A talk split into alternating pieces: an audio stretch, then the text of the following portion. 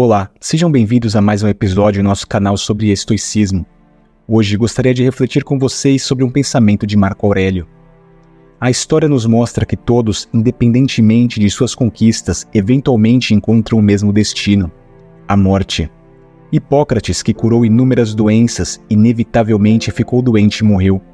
Os caldeus, famosos por suas profecias de morte, também não escaparam do destino inevitável.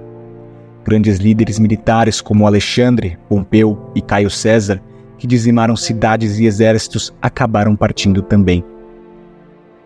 Nosso mundo natural também carrega essas marcas da impermanência. Heráclito, conhecido por suas especulações sobre a natureza cíclica dos cosmos, morreu afogado e coberto de lama. Demócrito, um dos primeiros atomistas da Grécia Antiga, foi morto por uma espécie de verme. E até o grande Sócrates encontrou seu fim ao beber uma poção de cicuta. O que podemos aprender com isso? A vida é uma viagem. Você embarca, navega e chega à costa. E então é hora de desembarcar.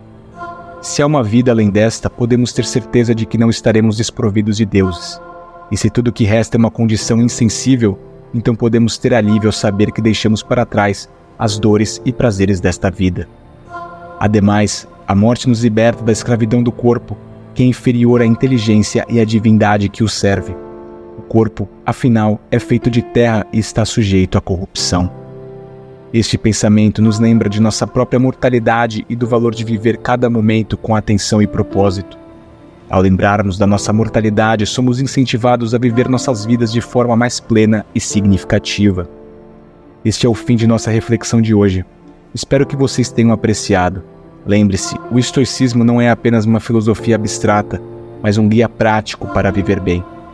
Se você gostou desse vídeo e deseja aprofundar mais o estoicismo, considere se inscrever em nosso canal. Aqui você encontrará mais conteúdo como este, ajudando você a viver de maneira mais tranquila e consciente. E se você acha que este vídeo pode beneficiar alguém que você conhece, por favor, compartilhe. Até o próximo vídeo.